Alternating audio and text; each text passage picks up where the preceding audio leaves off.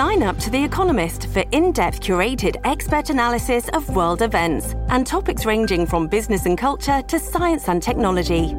You'll get the weekly digital edition, online only articles, curated newsletters on politics, the markets, science, culture, and China, and full access to The Economist Podcast Plus.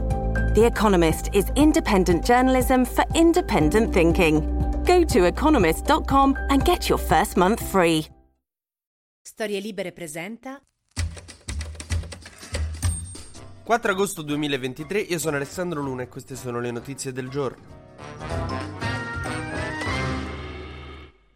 C'è un'inchiesta della Procura di Perugia che sta facendo tremare la politica? No, non sta facendo tremare nulla, però è abbastanza importante. Praticamente il ministro della difesa Crosetto a un certo punto era stato bersagliato da alcuni attacchi di un giornale, il Domani, che eh, usavano in questi attacchi delle informazioni che in teoria chi gliela date non poteva avere. La questione è abbastanza complicata, però insomma c'è questa inchiesta sui dossieraggi, si sta parlando molto di dossieraggi e di fare qualcosa per intervenire per far sì che non escano fuori queste informazioni che non devono uscire. Nello specifico i piccoli movimenti sospetti eh, delle banche dei politici, che appunto non dovrebbero finire sui giornali, invece ci finiscono. Matteo Renzi è stato il primo a eh, proprio esprimere solidarietà a Crosetto, si è alzato che stava arrivando il dolce al ristorante perché doveva correre a fare questa dichiarazione in cui dice che insomma è sbagliato utilizzare segreti e dossier come forma di killeraggio politico contro gli avversari politici. Che c'è da nascondere, Matteo? No, è tutto giusto, eh, solo che sei intervenuto con la velocità di Speedy Gonzalez, come se un carabiniere dice che ci vuole perquisire, un mio amico fa "Lei non può perquisirci se non ci mette in stato d'arresto" questo. E io... Sì, esatto, non può perquisirci, esatto, esatto, non può perquisirci. È chiaro che attiro su di me dei sospetti.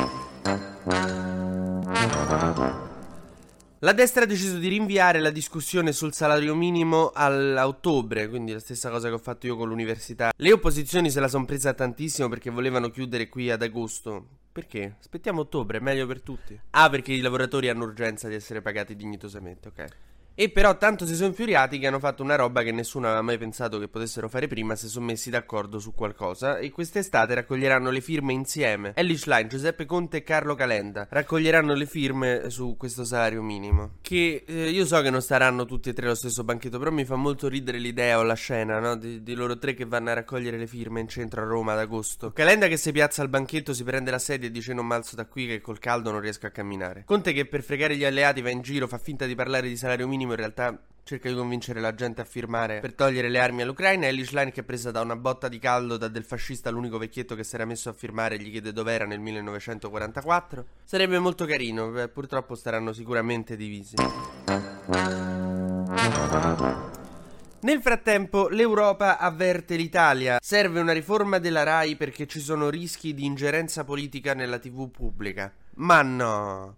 Ma io adoro l'Europa quando fa queste cose. Come se adesso andassi in Niger a dire: Oh, raga, attenti che c'è il rischio di un colpo di Stato, eh. Io vi ho messo in guardia. Sì, ed è tipo da 80 anni che la Rai è ostaggio della politica. Adesso non è che. Nel frattempo, il presidente della Repubblica Mattarella, non potendo seguire le indicazioni di Rete 4 perché eh, il presidente della Repubblica è costretto a uscire anche nelle ore più calde perché magari c'è un incontro con un primo ministro, una cosa del genere, sta accusando la botta del caldo. Infatti, gli ha presa un'ecoansia assurda. Eh. Sta iniziando a dire: clima, bisogna agire subito subito. Dai, è giusto, presidente Mattarella, giusto così. Anche perché se no tra un po' ce lo ritroviamo ai grandi vertici internazionali come mia nonna al matrimonio di mia zia che si sventaglia tutto sudato su una panchina. Sono so brutte scene.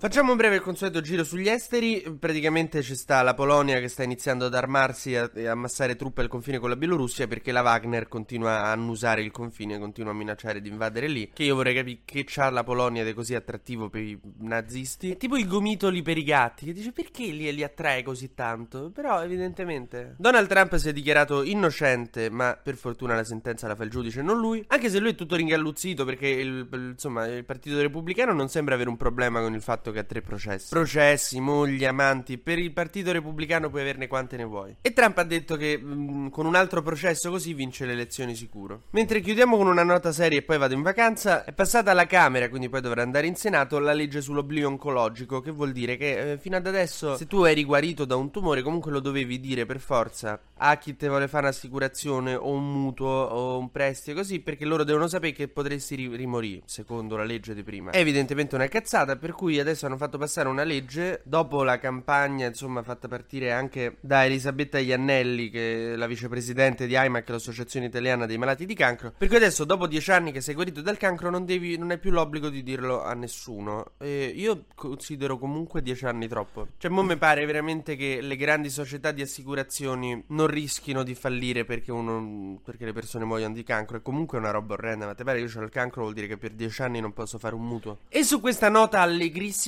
eh, io vi annuncio che il TG Luna si interrompe oggi e che tornerà il 14 eh, agosto. Io vado a raccogliere un po' le idee, mi vado a rilassare e si torna più carichi che mai a metà agosto. Voi vi trovo ancora sotto il lettino. Io invece starò qua a sudare e a informare. TG Luna torna domani mattina, sempre tra le 12 e le 13, su storielibere.fm.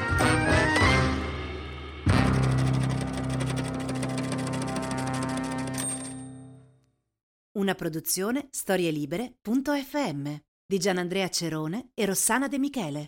Coordinamento editoriale Guido Guenci.